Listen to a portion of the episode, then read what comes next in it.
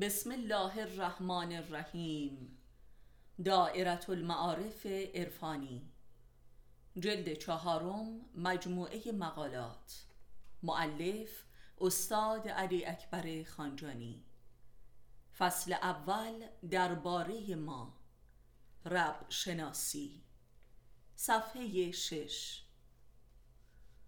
ای عزیزان در بند جور و جفا، ای عاشقان سوخته نیمه راه، این قطرها هم نیست ایشان بی وفا. گهگاهی می آید سراغ شما، سرودی زان عشق برباد رفته می سراید، اندوه برباد رفتگی می زداید. سرمقاله. هدف این نشریه: عشق به معرفت و حقیقت ذاتاً دارای رسالت است و به همین دلیل نخستین عاشقان این بادی همان انبیای الهی بودند، چرا که خداوند انسان را به قصد شناخت و پرستش او آفریده است. پس این عشق یک حق وجودی در ذات انسان و جهان است. حاملان این عشق از سودای ریاست و سیاست و معیشت در این قلم رو بیزارند و لذا مجله الکترونیکی یک برکت و موقعیت خارق العاده است، البته به شرطی که ویروس ها به سراغش نیایند.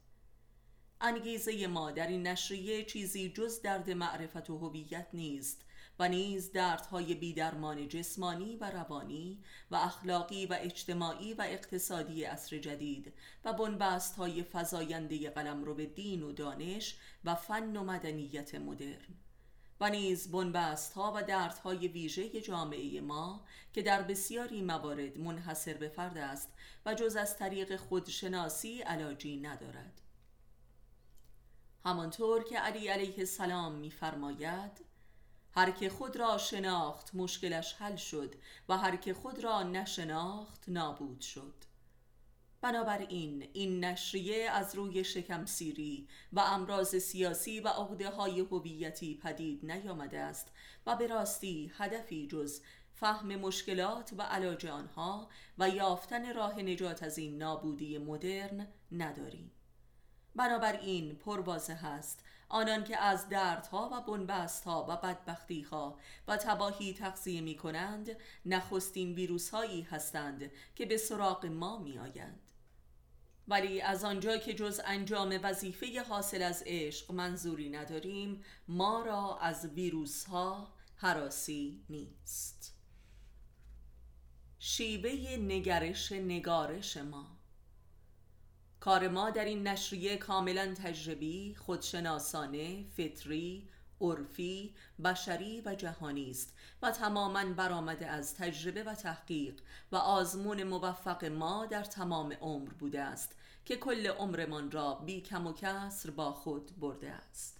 لذا نگرش و نگارش ما امری کاملا خودجوش و خود آموخته است و از هیچ فرقه و مکتب خاصی پیروی نمی کند، هرچند که از همه دستاوردهای برحق حکمت و عرفان و علم جدید بهره می گیرد و از همه مکاتب و مذاهب قدیم و جدید و شرقی و غربی و اسلامی استفاده می کند و دارای هیچ تعصبی نیست و بی هیچ جناح سیاسی و عقیدتی هم کمترین بستگی نداشته و ندارد که این ادعا به زودی بر همگان آشکار خواهد شد. و درست به همین دلیل این نشریه کاملا بکر و خام و نیز دارای نواقصی فراوان خواهد بود که اساساً فنی هستند و ما اهل فن نیستیم. به عنوان یک مکتب یا فلسفه، ما پیرو به اصالت معرفت نفس یعنی خودشناسی هستیم و به تجربه و آزمون یک عمر تلاش عاشقانه و قمار بازانه دریافته ایم که به یاری خودشناسی حتی به آسانی و معجزه آسان میتوان بر سرطان و ایدز و اعتیاد و جنون و فقر و فساد و بحرانهای روانی و اجتماعی فائق آمد. بنابراین نشریه ما به همان میزانی که عقلانی و تحلیلی و فلسفی و عرفانی است تماماً کاربردی و درمانی است و هیچ تفاوت ذاتی بین یک بیمار جسمانی و روانی و یک ناهنجاری و بنبست اجتماعی و اقتصادی و سیاسی نمی بیند و انسان را به عنوان یک موجود واحد و روحی یگانه مورد ملاحظه قرار می دهد. از این روست که ما نام این مکتب را عرفان درمانی نهاده ایم، یعنی درمان همه امراض جسمی و روانی بشر از طریق خودشناسی، و ما این را در عمل اثبات نموده ایم. ما دو تن طبیب هستیم که در جریان عشق به درمان دردهای خلایق به بنبستهای ذاتی علم پزشکی رسیده و آن را فهمیده و در نوردیده و به حکمت راه یافتیم و در درک بنبستهای ذاتی علوم و فنون مدرن و رهایی از آن به معرفت نفس یا عرفان رسیدیم و در فهم مسائل لاعلاج عصر جدید و علم زمانه به کشف آخر الزمان نائل آمدیم و به ناگاه با جهانی تماما قرآنی روبرو شدیم و همه معارف و اسرار و روایات دینی را در نقد جهان مدرن به عینه دیدیم و باور کردیم که به قول قرآن به راستی که دین هر آن واقع است. در حقیقت ما دین را به عنوان واقعیت جهان و انسان کشف کردیم و عرفان یعنی خودشناسی را به عنوان تنها راه فهم این واقعیت و حکمت، به عنوان تنها راه نجات از بنبستها و دردهای این دوران یعنی آخر الزمان. ولذا نام این نشریه یک نام واقعی است و نه سمبولیک و شاعرانه و تبلیغات که به معنای آخر الزمان یا قیامت است. فلسفه ما به توفیق الهی و به یاری همه دوستان معرفت قصد داریم که این نشریه را همچون یک دایره المعارف عرفانی آغاز و استمرار بخشیم و همه مقالات آن را همواره در رایانه در اختیار همگان قرار دهیم. در واقع این مجله است که هرگز هیچ شماره ای از آن تمام نمی شود و یک کتاب ادامه داری می باشد. به لحاظ موضوع هیچ پدیده ای در جهان نیست که در قلمرو این نشریه نگنجد، ولی بینش ما خودشناسی است، چرا که عرفان از نظر ما چیزی جز خودشناسی نیست. شناخت جهان و جهانیان و شناخت خداوند در خیشتن خیش و نیز شناخت خیشتن در جهان، این سخن اول و آخر همه عرفانهای جهان بوده است. بدین ترتیب نشریه ما دارای روحی تماما خود انتقادی است، چرا که به قول عرفای ما نهصد و نود و نه منزل از هزار منزل معرفت همانا شیطان شناسی است و آخرین منزل آن حقیقت و خداست. پس اگر روح حاکم بر این نشریه تماماً نقد و نفی و ابطال باشد، به مثابه قلمرو لا اله می باشد که روی در روی الا الله قرار دارد. پس واضح است که نقد و نفی ما هیچ ربطی به امیال انقلابی و نیهیلیستی ندارد. به لحاظی دیگر این نشریه یک دایره المعارف پدیدار شناسی بر بنیاد معرفت نفس است و لذا منطق حاکم بر آن نیز یک منطق سقراطی و کاهش منطقی است، بدان گونه که در عصر جدید ادموند هوسرل از آن دم زده است. بدین لحاظ است که این نشریه یک نقد دائمی در قلمرو الفبای باورها و فرهنگها و پدیده‌های عصر ماست، نقدی بر اصول و ارکان بدیهی فرهنگ و تمدن بشری. هدف دیگر ما در این نشریه ساده‌گویی و امینویسی و نگارشی دیالوگی و دیالکتیکی می باشد.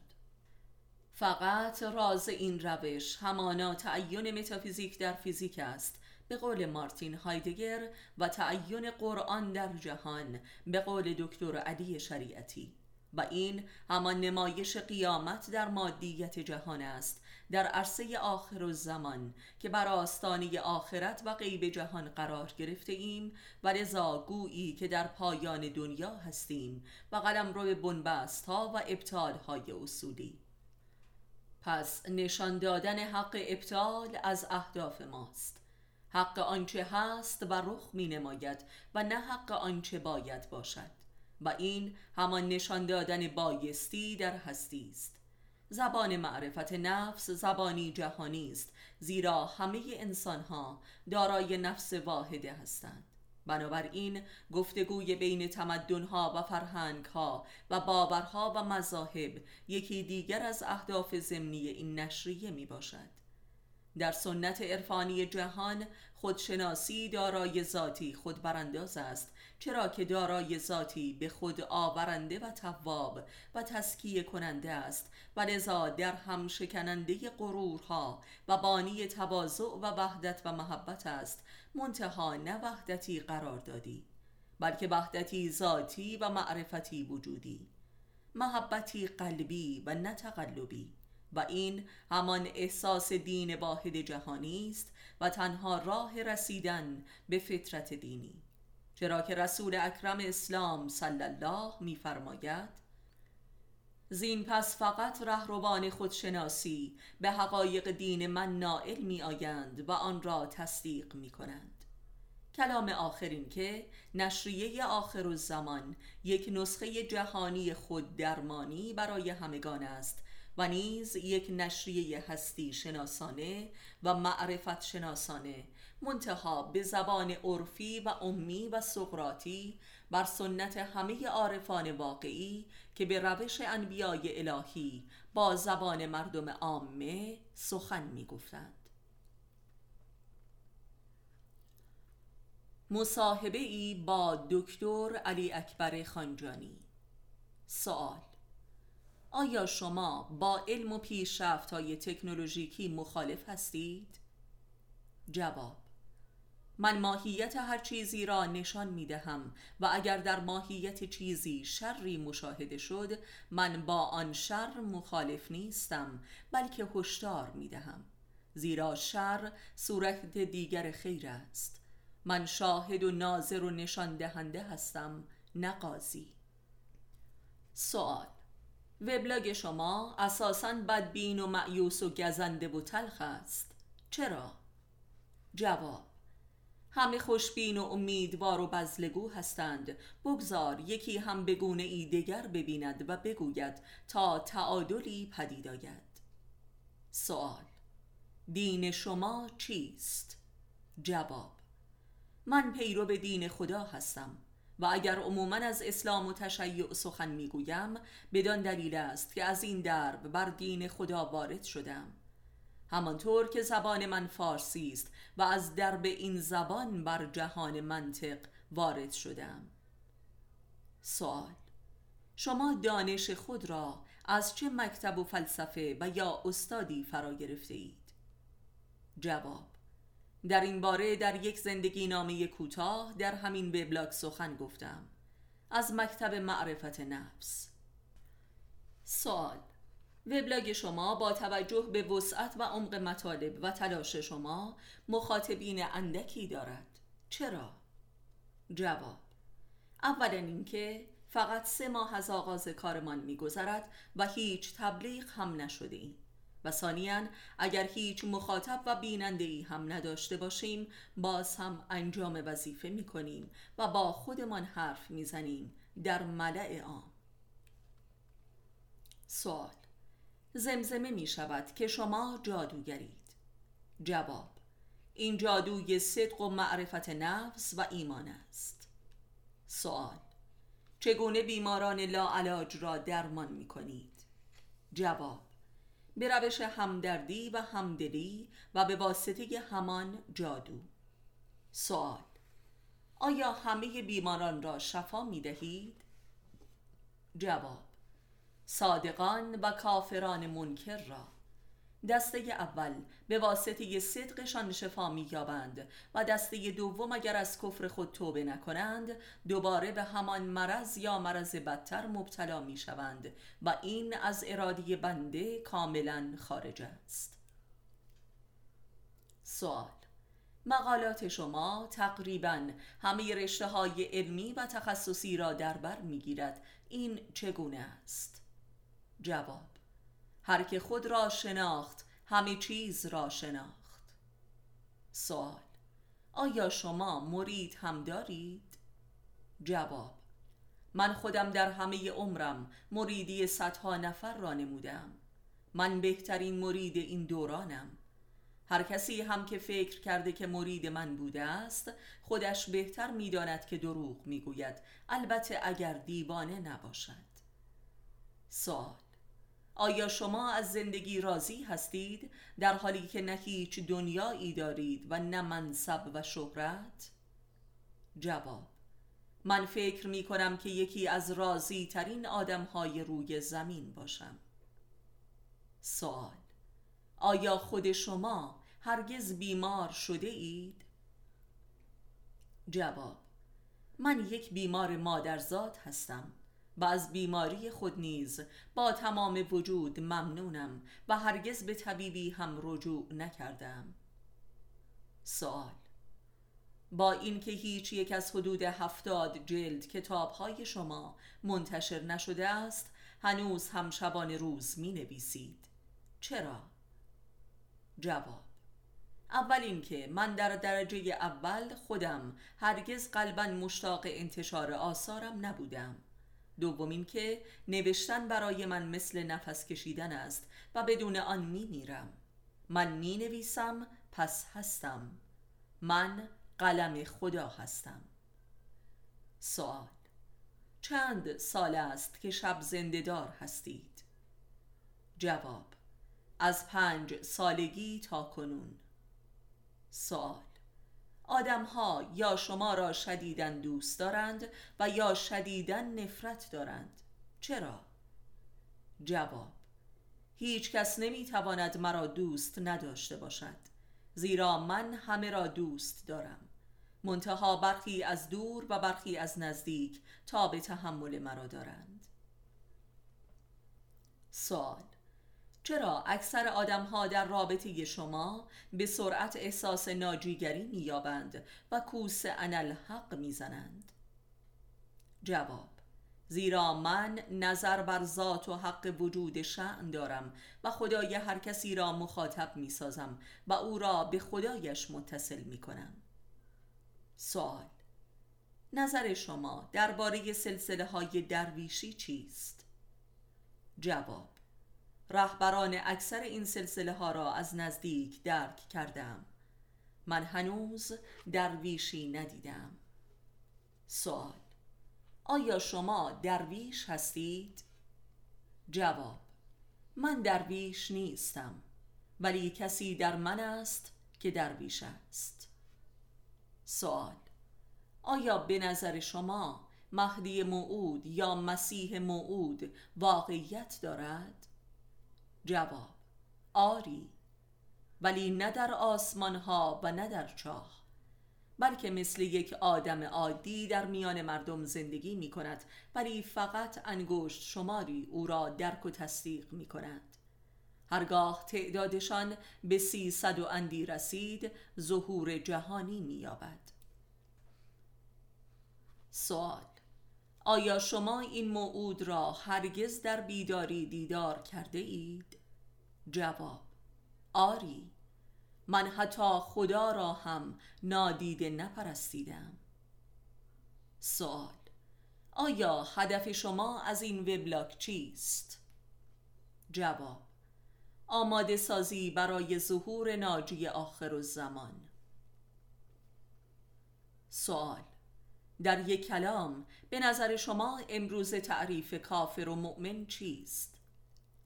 جواب: مؤمن کسی است که در درجات به زنده بودن امام یا ناجی آخرالزمان به عنوان تجلی حق یقین دارد و شبانه روز در انتظار دیدار با ظهور اوست و در این راستا از پای نمی نشیند. غیر از این کافر است، متعلق به هر مذهب و مسلکی. این حداقل ایمان است. سوال: نام مذهب شما چیست؟ جواب: امامیه. به معنای باور به تجلی پروردگار در یک انسان. زندگی نامه ای از سردبیر.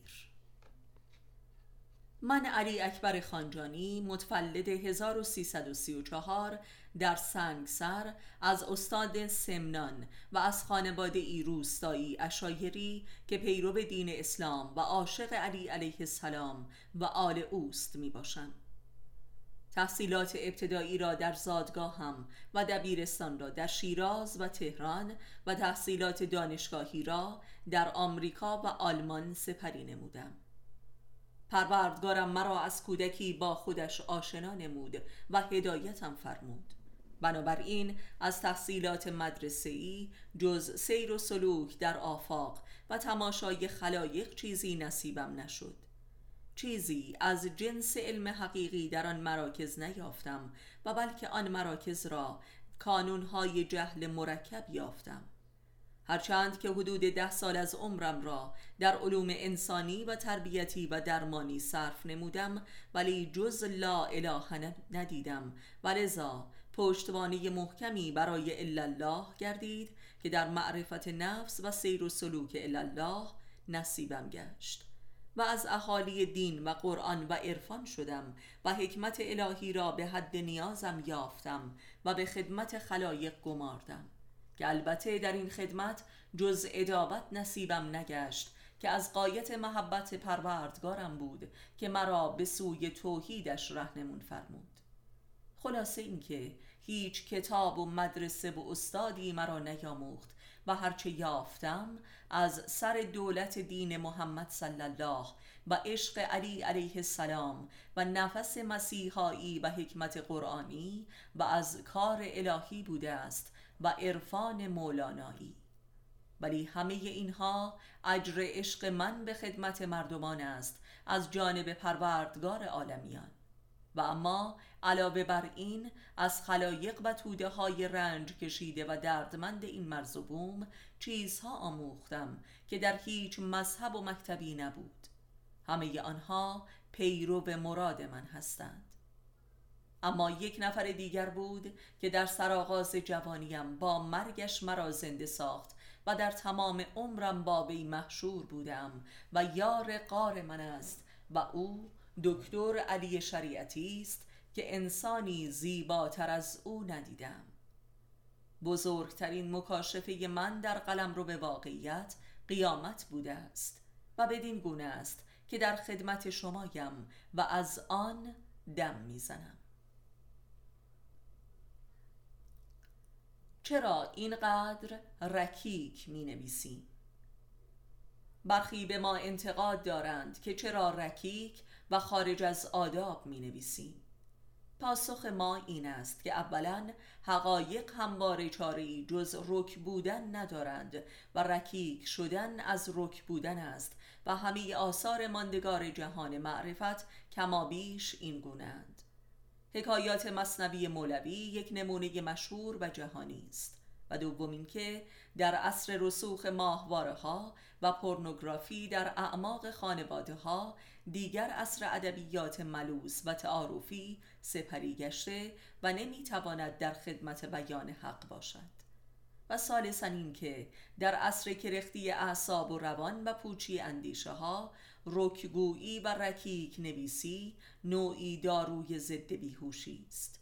علاوه بر این رسالت قلم ما اندکی بیشتر از درس و مشق مدرسه است.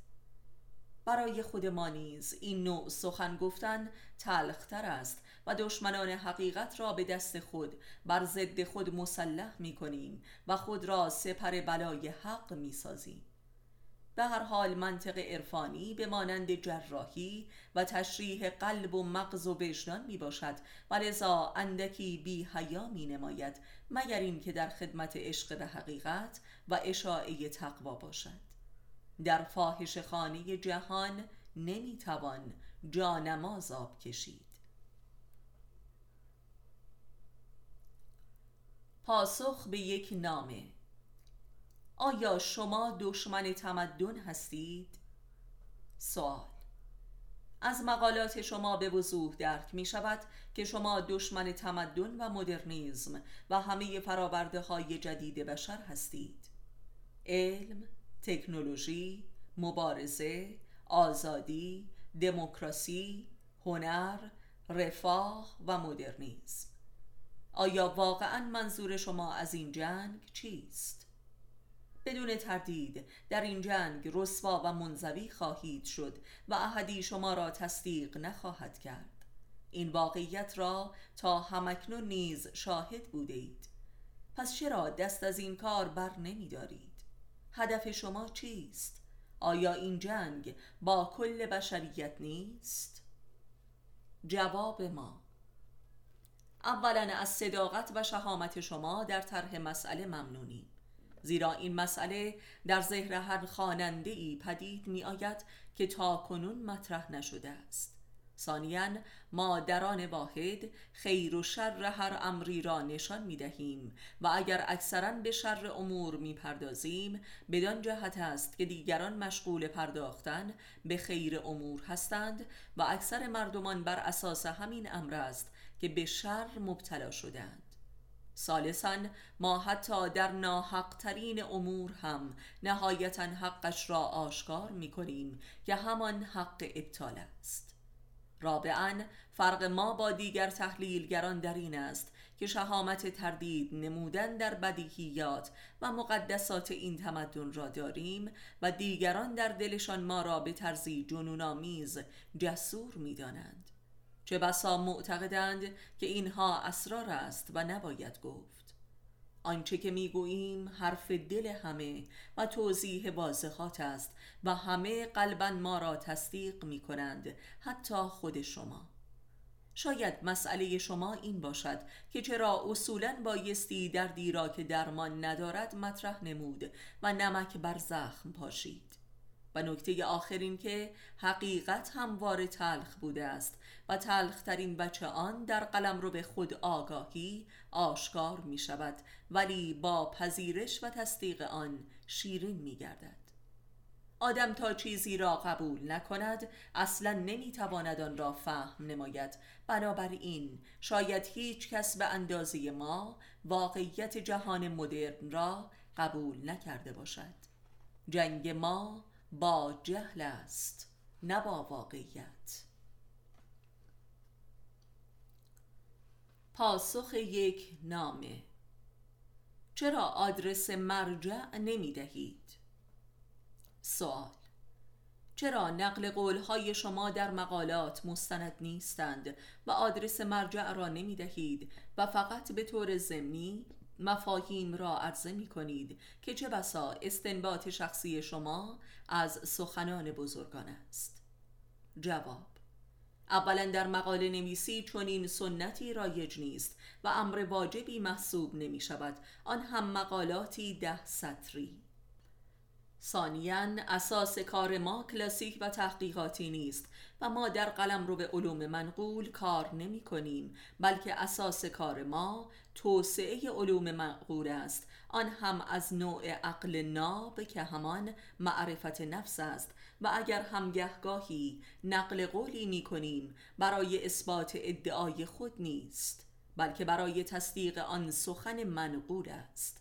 بنابراین بر فرض هم استنباط ما از سخنان بزرگان کاملا شخصی و تفسیر به رأی باشد، باز هم هیچ خدشه‌ای به آن شخصیت و سخن وارد نمی کند، زیرا ما همان مفاهیم ادعا شده را ملاک قرار می دهیم و نهایتاً به تصدیق آن سخن یا شخصیت می انجامد و نه تکذیب. ثالثاً کار نشریه ما مفهوم سازی است و مکاشفه و تصدیق حکمت است و نه صدور احکام شرعی یا حقوقی و قضایی. رابعاً اکثر نقل قولهای ما از مراجع دینی در قلمرو به فرهنگ مردم ما معروف هستند و ما عمدتاً بر محکمات دینی و معرفت استناد می کنیم که جزو بدیهیات باورهای عقلی و دینی ماست، لذا نیازی به ذکر آدرس دقیق مرجع نیست. خامساً اگر هر کسی در درستی نقل قول ما تردید دارد و این مسئله در نظرش اهمیت دارد، برود و آدرس دقیق را پیدا کند تا راستی یا ناراستی نقل قول ما را اثبات کند که بسیار به ندرت کسی مبادرت به چنین امری می کند و ای کاش که بکند، که امروزه با وجود این همه مراجع متنوع کلاسیک و رایانه‌ای چنین کاری بس آسان است. سادساً یکی از اهداف نشریه ما همانا عمی کردن و عامی نمودن و عرفی و دموکراتیزه کردن معارف دینی است تا وارد گویش روزمره مردم شود و حجت منطق گردد و هر کسی برای حجت آوردن یک آیه یا حدیثی مجبور نباشد، حافظ قرآن و متخصص علم حدیث باشد و در حال نقل قول حتما کتاب مرجع را هم باز کند تا مخاطب باور نماید. متدین است که می‌خواهیم معارف قرآنی و حدیثی را معقول نماییم و برای اثبات درستی آن عقل را سند قرار دهیم. هدف ما معقول کردن دین است و لذا عمداً این قاعده کلاسیک مدرن را نادیده می‌گیریم، همانطور که مدارس دینی به همین دلیل موجب جداسازی دین از زندگی روزمره مردم بودند تا مردمان همواره برای ابتدایی ترین مسائل دینی خود محتاج به متخصصین باشند و اعتبار و عظمت نادرست این تخصص تا ابد حفظ شود، آن هم به بهانه حفظ دینی.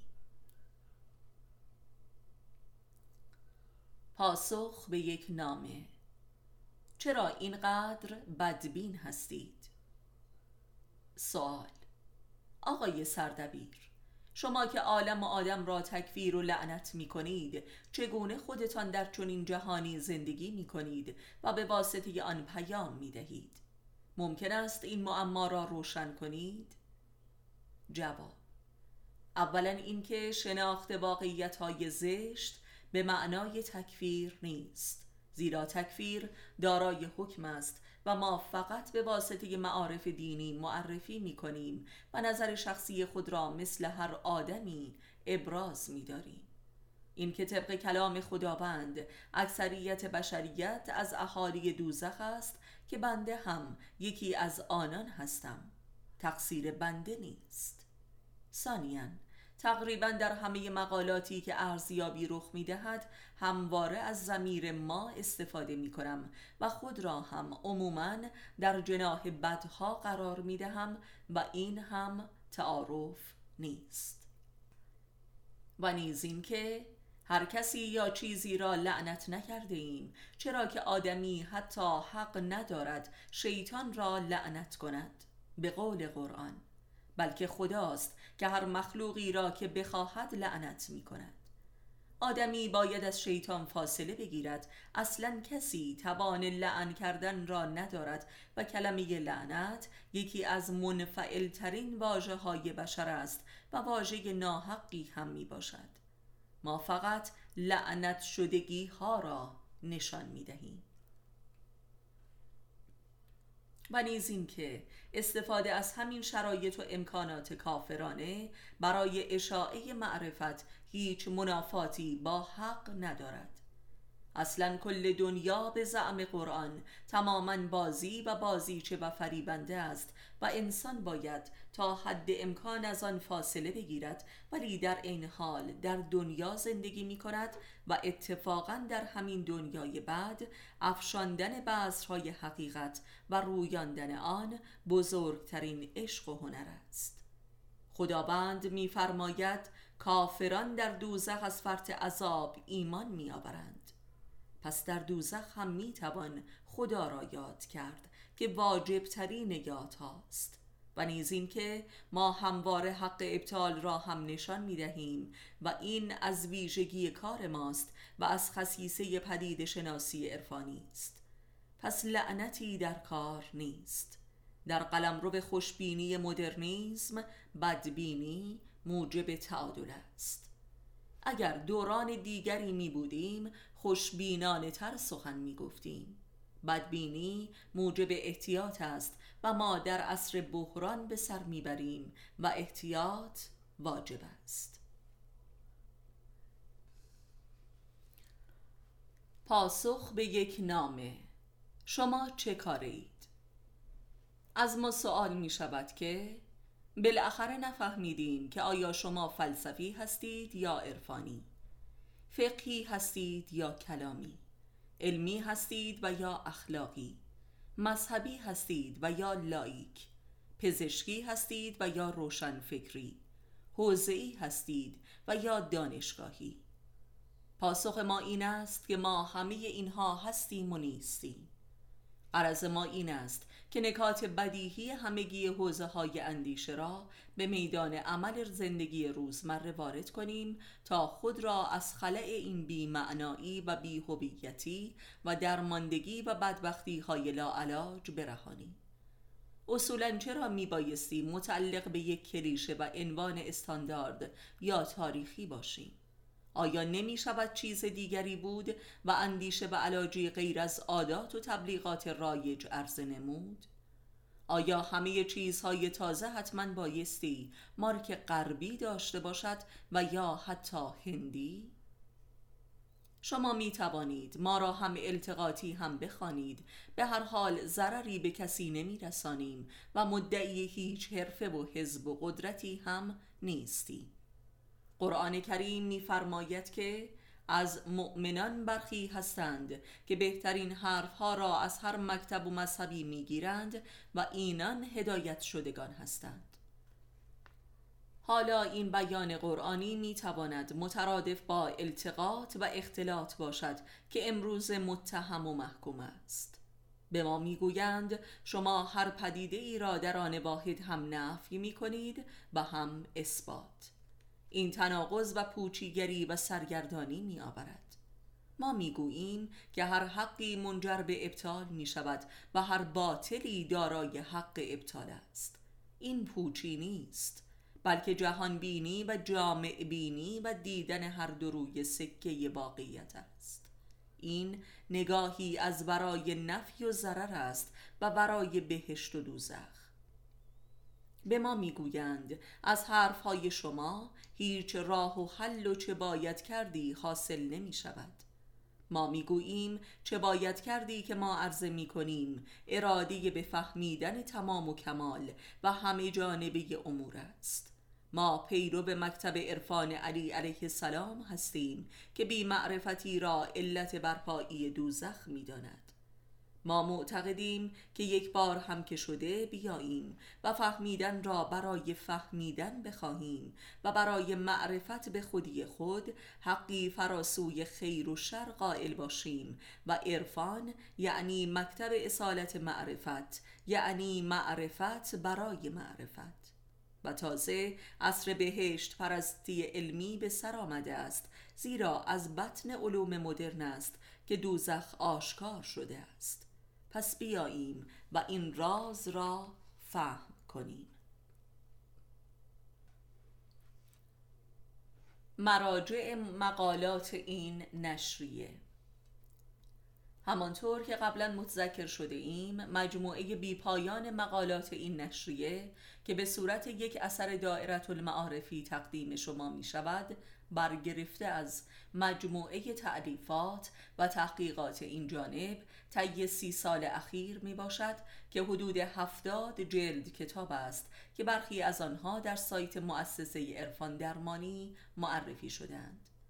عدم موفقیت این جانب در کسب مجوز انتشار آثارم منجر به توفیقی بزرگتر شد تا مجموعه آثارم را به صورت مقالات مختصر و مفید به طور رایگان و آزاد در اختیار مردم قرار دهم که برخی از آنها را هم به زبان انگلیسی در سایت عرضه داشتیم و تصمیم داریم تا به سایر زبانهای دیگر از جمله عربی، روسی و آلمانی هم به این کار مبادرت نماییم تا این تجربه انسانی در خدمت کل بشریت قرار گیرد. با این حال به اهتمام یکی از همکاران و علاقمندان یعنی خانم دکتر میرشاهی بخشایی از آثار این جانب در چهار جلد کتاب منتشر شده است که عبارتند از ماده وجود، خودآموز تربیت عرفانی، مالیخوریای پزشکی و معنای وجود که علاقمندان می توانند این کتب را به واسطه تماس با ما تهیه فرمایند. علاوه بر این حدود چهل ساعت درس های خودشناسی در مسائل گوناگون به صورت سی دی صوتی تصویری وجود دارد که مباحث این جانب می باشد که به زبانی عامیانه تر و قابل استفاده برای همگان است. این سی دی ها نیز در سایت مؤسسه معرفی شده و از هر کدام چند دقیقه‌ای به واسطه اینترنت قابل استماع می باشد که برای تهیه آنها نیز می توانید با ما تماس بگیرید. در باب عرفان درمانی، مصاحبه با دکتر علی اکبر خانجانی. سوال: قبل از هر چیزی سوالی را مطرح می کنم که شاید سوال همه مخاطبان شما باشد و آن این که چرا هر امری را به رابطه زن و مرد نسبت می دهید؟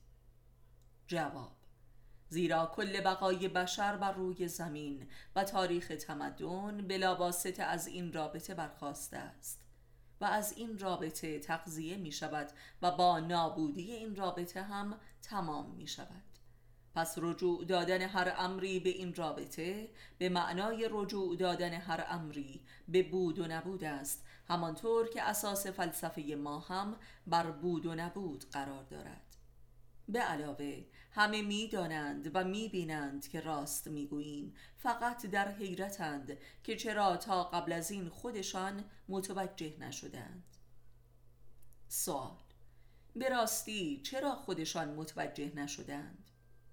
جواب: به سه دلیل، یکی عدم شهامت و دیگری عدم یقین و سومی هم کبر و غرور. آدمی نسبت به خودش کور است، وگرنه خدا را که از رگ گردن به انسان نزدیکتر است در می‌یافت. آدمی عمدتاً در جستجوی نخود سیاه، آن هم در آسمان است. این همان راز کفر بشر است که انتها ندارد. سوال: اگر کسی بخواهد به راستی برای رفع مشکلات و بیماریش از شما یاری جوید، چه باید بکند؟ جواب: نخست باید یک سیر کامل در مقالات این نشریه بنماید و روح کلی آن را درک نماید و سپس بایستی به بخش تخصصی و طبقه بندی شده رجوع نموده و در مقالات آن بخش که مربوط به مسئله اوست دقت و تأمل بیشتری نماید. تا همینجا اساس درمان پدید آمده است و اگر فرد صادق باشد راه نجات را پیش روی خود می‌یابد. در غیر این صورت می تواند با ما تماس بگیرد از طریق ایمیل و سپس اگر لازم بود تماس تلفنی و باز هم اگر ضروری بود حضوری. سوال: برای شفای عرفانی چه شرایطی باطنی لازم است و آیا این شرایط بایستی پیشا پیش موجود باشد و یا شما پدید می آورید؟ جواب: عرفان درمانی در یک کلام یعنی ایمان درمانی، دل درمانی، خدا درمانی و در بیان دیگر یعنی عقل درمانی و دین درمانی. رجوع کنندگان به طور کلی چند دستند: ضد دینها، بی دینها، دینداران مردد و مؤمنان. حتی مؤمنان هم برای حصول ایمان خود نیازمند یک آینه اند، همانطور که مؤمن آینه مؤمن است و بدین گونه به سهولت شفا حاصل می شود. سخت ترین جنبه از کار ما با دینداران مردد و مذبذب و ریایی و منافق است که از فرط خودبینی احساس قداست هم دارند. کار ما با بیدین ها بسیار آسانتر است، زیرا هیچ ادعایی ندارند. و اما ضد دین ها نیز چه بسا به طرزی معجزه آسا شفا می‌یابند تا ایمان آورند. اگر آورند که به راه هدایت می آیند و در غیر این صورت بیماری و یا مشکل دوباره به آنان باز می گردد و چه بسا سخت تر. سوال: آیا عرفان درمانی خود یک هدف است و یا یک وسیله؟ جواب: از نظر بنده هم وسیله و هم هدف. هدف است از جنبه معرفتی آن، زیرا ارزشی برتر از معرفت نیست، ولی از جنبه درمانی وسیله است در خدمت احیای ایمان و عقل و معرفت و هدایت. آدمی بالاخره می رود. سوال: برخی معتقدند که عصر معجزه‌گری به سر آمده است و این ادعاها تماماً گزافه و فریب و تلقین است و مثل هیپنوتیزم درمانی امری موقت می باشد. ولی برخی دیگر عرفان درمانی را پدیده‌ای مثل سایر درمانی ها و از جنس جادوگری می دانند. نظر شما چیست؟ جواب: عصر اصالت معجزه به نیت ایمان آوردن مردم به طور کلی و تاریخی به سر آمده است و به علاوه همانطور که قرآن مکرراً می‌فرماید هیچ فردی و گروهی به واسطه معجزات ایمان نیاورده و بلکه کافرتر شده است، الا برای افرادی که به راستی هنوز هم در آخرالزمان در دوره جاهلیت به سر می بردند و گویا از کل تاریخ دین عقب مانده اند و چون این کسانی هنوز هم وجود دارند و با ناباوری من با برخی از آنان روبرو شدم که به راستی هنوز دارای خلقت انسانی و صاحب روح نبودند و فقط جانورانی مدرن بودند. بلی بشر آخرالزمان بیش از هر زمانی محتاج معجزه است، زیرا از انسان هر دورانی رنجورتر است و به همین دلیل ظهور ناجی آخرالزمان عرصه پیدایش بیشترین و محالترین معجزات خواهد بود. ولی معجزه در این دوران فقط ارزش معرفتی دارد و هر حادثه‌ای به مثابه دربی به جهان علوم حقیقی و ماوراء طبیعی می باشد. به همین دلیل ما نام این مکتب را عرفان درمانی نهاده ایم، یعنی درمان به واسطه عقل و معرفت، نه دوا و فوت و فن. این نوع معجزه به راستی معجزه‌ای بدیع و بسیار کم سابقه و کم نظیر بوده است و جز در نزد عارفان بزرگ سابقه ای ندارد و ما قصد مردمی کردن آن را داریم به یاری حق. سوال: در یک کلام آیا تا کنون موفق بوده اید؟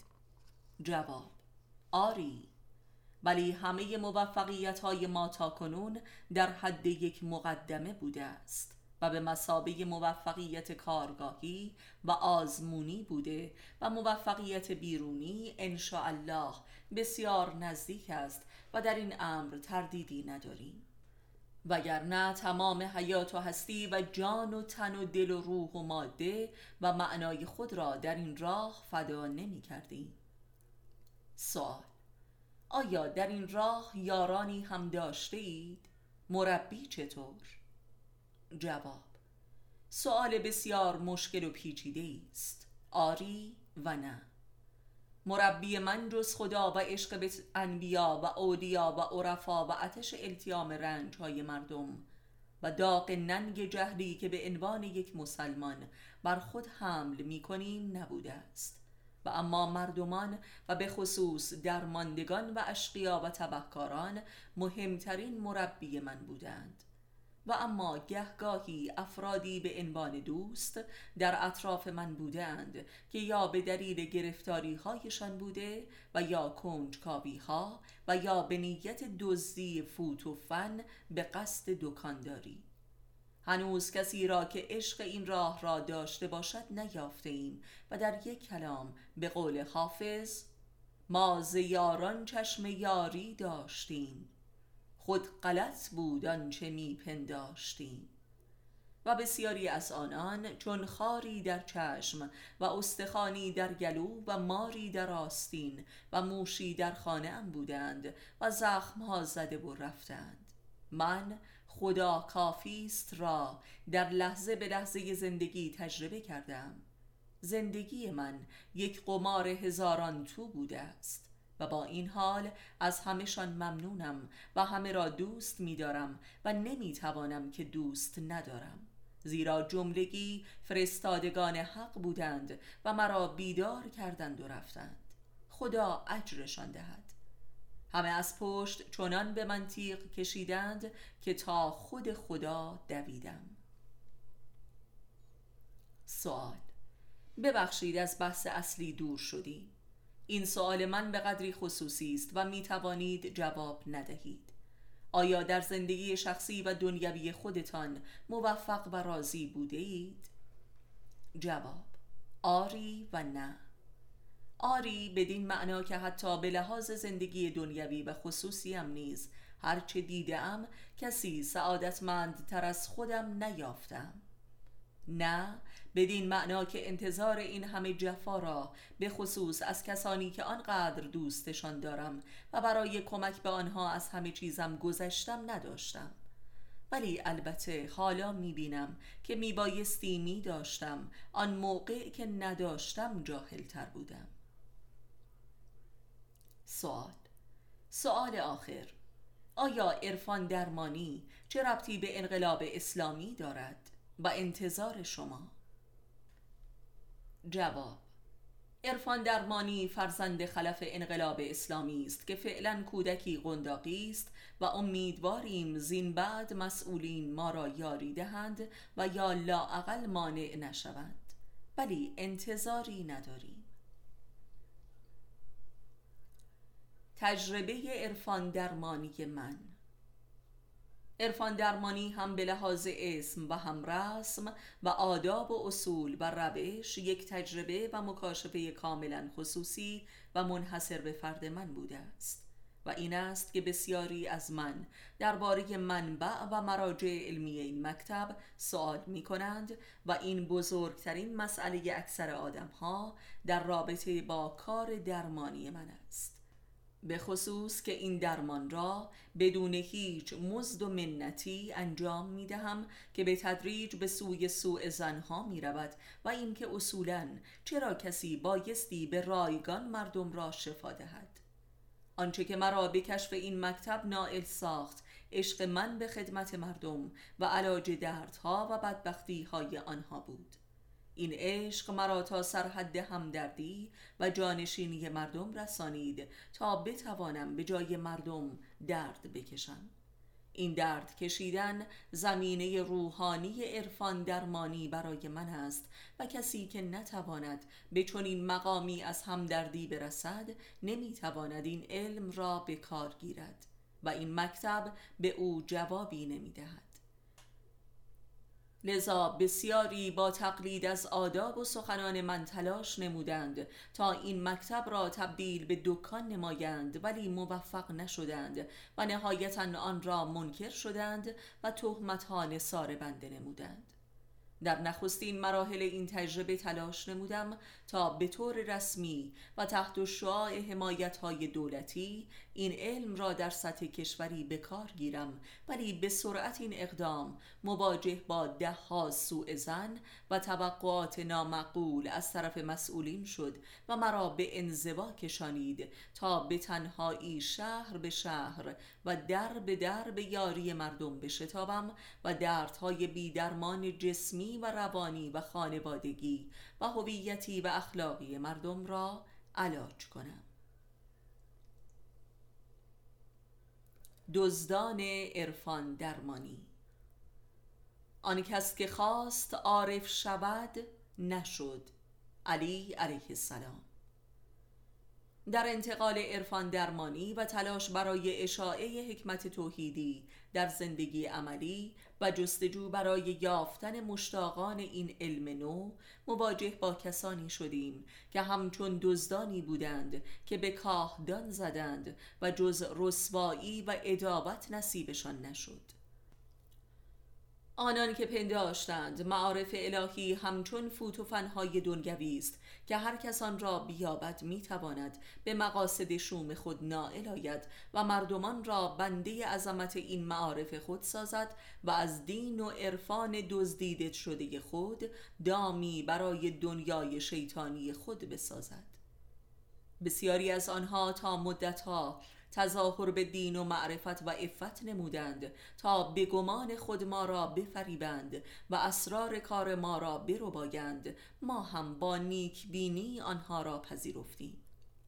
برخی از این دزدان از جماعت پزشکان ورشکسته مدرن بودند که به گمان خود به نزد ما آمدند تا به راز و رمز کار درمانی ما و جاذبه کلام ما در قلوب مردم آگاه شوند و آنگاه این فوت و فن را بدزدند و به احیای دکان ورشکسته پزشکی خود بپردازند و نیز هویت رسوا و مفتضح خود را با نقاب عرفان بپوشانند و در پس پرده معارف عرفانی به فسق و فجور و غارت مردم مشغول شوند.